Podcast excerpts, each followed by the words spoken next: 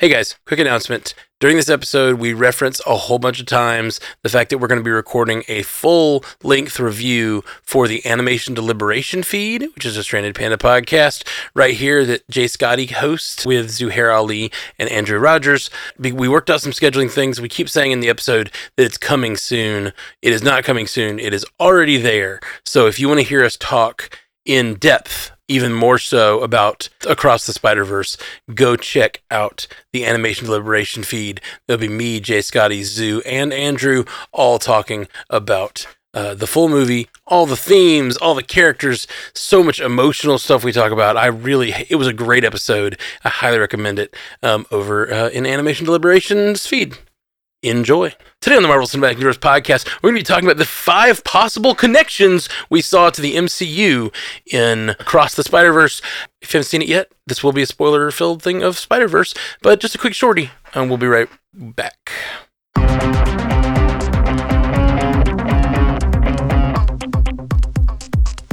Welcome to the Marvel Cinematic Universe podcast. My name is Matthew Carroll, and with me today, my friend Jay Scotty. How are you, my friend?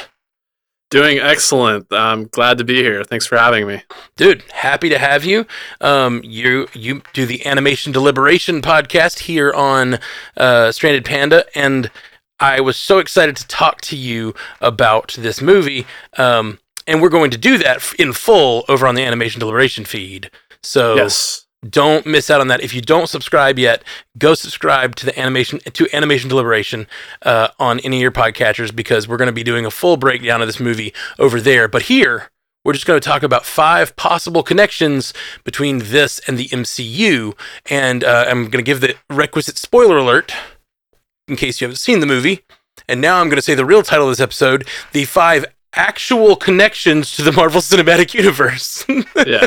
And if you are still here and haven't seen this movie, fix your life and go book your tickets right now and go see this movie. You will not be disappointed. Yes, absolutely. You have to go see this. It is, if you love Marvel, if you love the MCU, you got to see this one. Uh, if you love the first one, the first one, I, I rewatched the first one on Friday and I just, it's so good. It's so mm-hmm. so good. Well, I guess what did you think of this one and how it stacked up? I know we're we're more talking about the connections, but what did you think?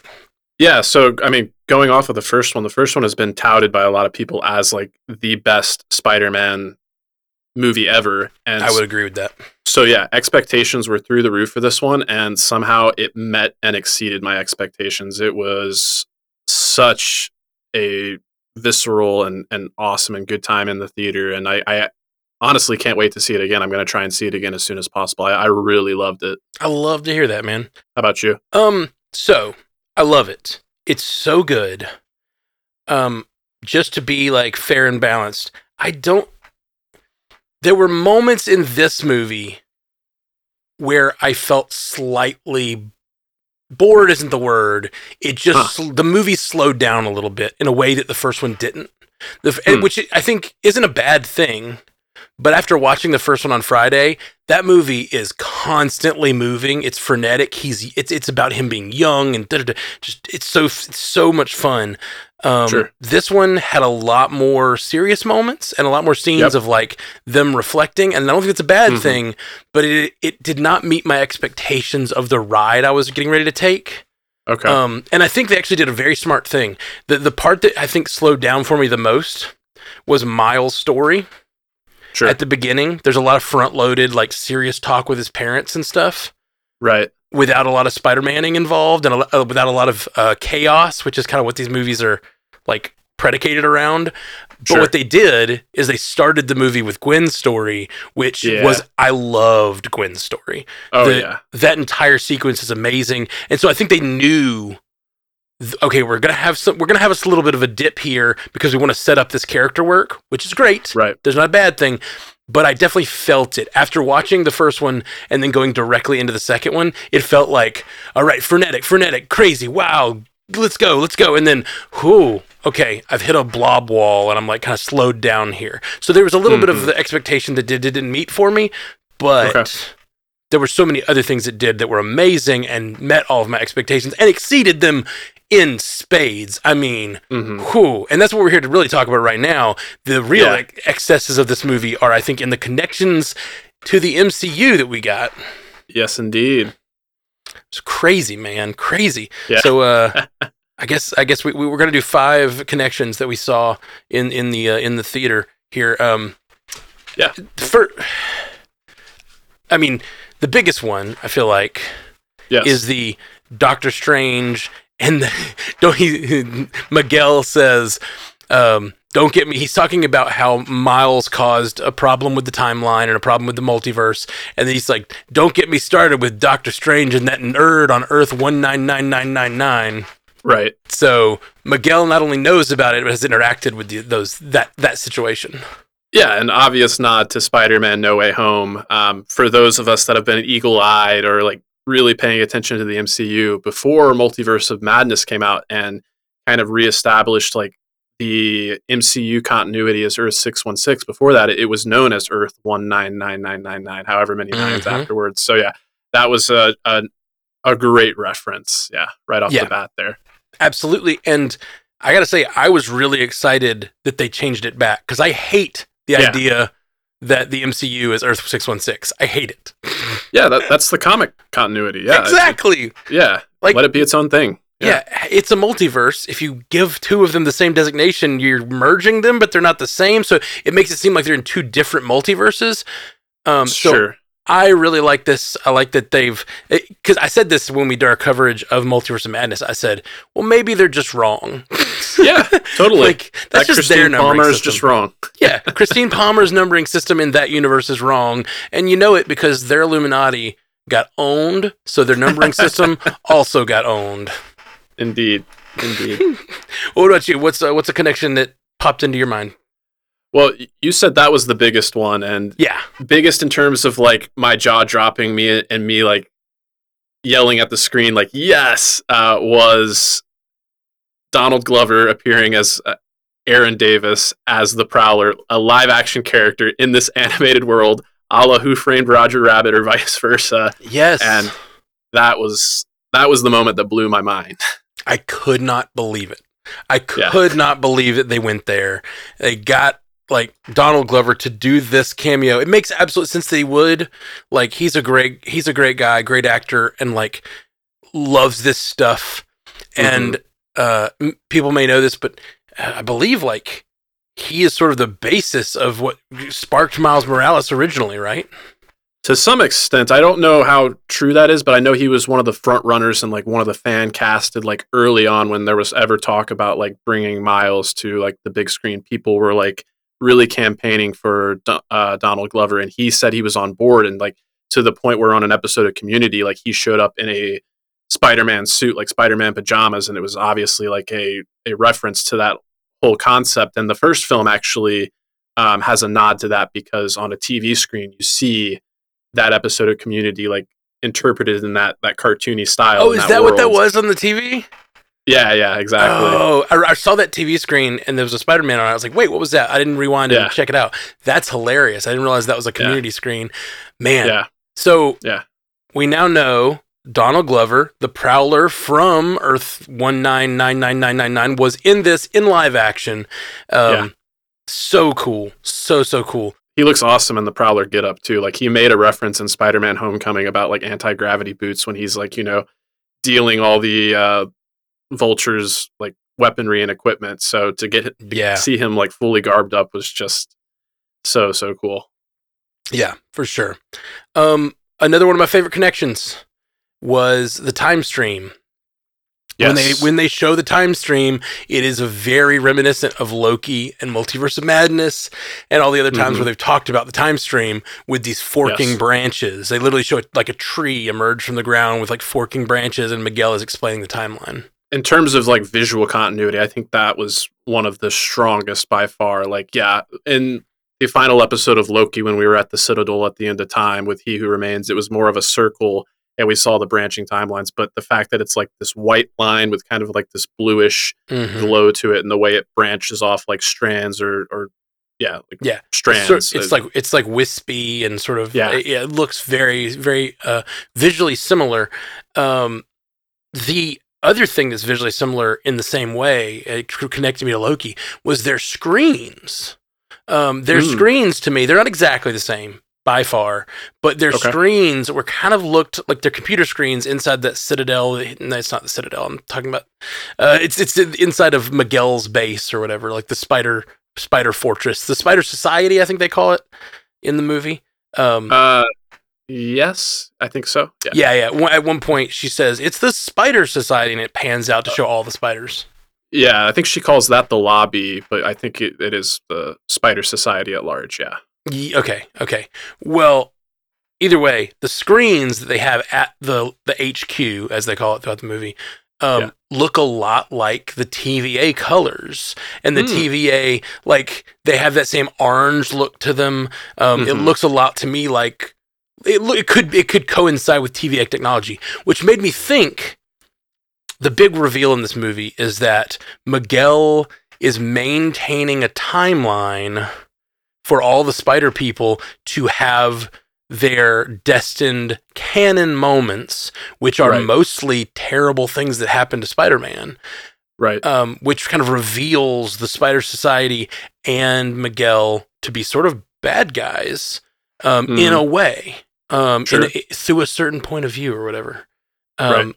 So it made me think like he's kind of the TVA. Like I want to know how sure. Miguel and the TVA and like these things like when we see in the movie when a canon event is disrupted and we see a universe start to implode on itself could Right. that somehow be related to the TVA pruning you know what i mean like is that Yeah. is there things going on interactions here that we're not actually seeing on screen but could be happening Yeah, I, I think that's a super valid point. Like Spider Man 2099 is obviously in the future, but not that far removed from where we're at now as it was when the character was first introduced. But yeah, thinking that Kang, Nathaniel Richards, is even farther into the future, he certainly could have taken what Miguel O'Hara was doing there and just built upon it to to do what he ultimately did with the TVA. I think that's a, a wonderful point. Yeah.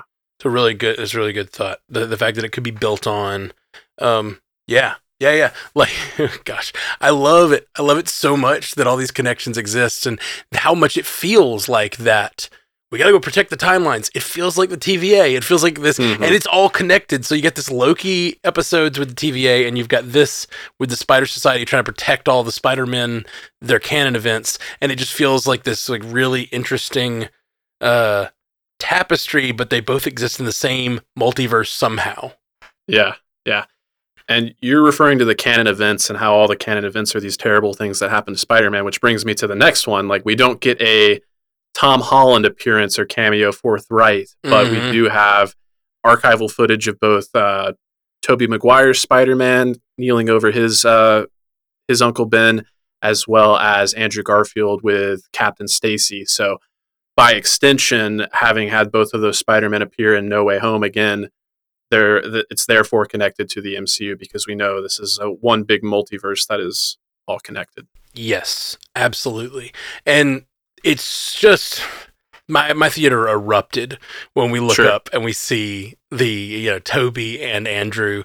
Um, and it was just so, and there's a lot of other little connections. We're talking about the MCU connections because that's what we're here Mhm. to do. But there's also Right. like connections to the video game, and they even Oh, yeah. say uh, they have they have little they have footnotes in this movie. I've never seen a movie Yeah. with footnotes in on the Right. screen before. I don't even think they did that in the first one, if I recall. But they do all these They like didn't. footnote Yeah. references. It's so cool because like they have the Insomniac version of Spider-Man from the game Yes. walkthrough, and he looks just like from the game. And there's a little Yep. footnote that says Insomniac Spider-Man, and like Yeah, it's like a reference to a comic book. You get those in comics. You get those little reference Right. bubbles sometimes. It's Sure. so cool. So cool. well, when you have over 240 unique characters, you kind of need footnotes be- to be able to keep up with everything. And I'm still going to Mm. have to watch this movie multiple, multiple times in order to catch all the references. But yeah, the Insomniac Spider Man was great. We got a video game guy. I'm the video game guy. That's me. And then even um, Miles' roommate, uh, who I believe is Ganke, he was playing the PS4 game like earlier on in the movie when he was Yes. supposed to be working on his essay.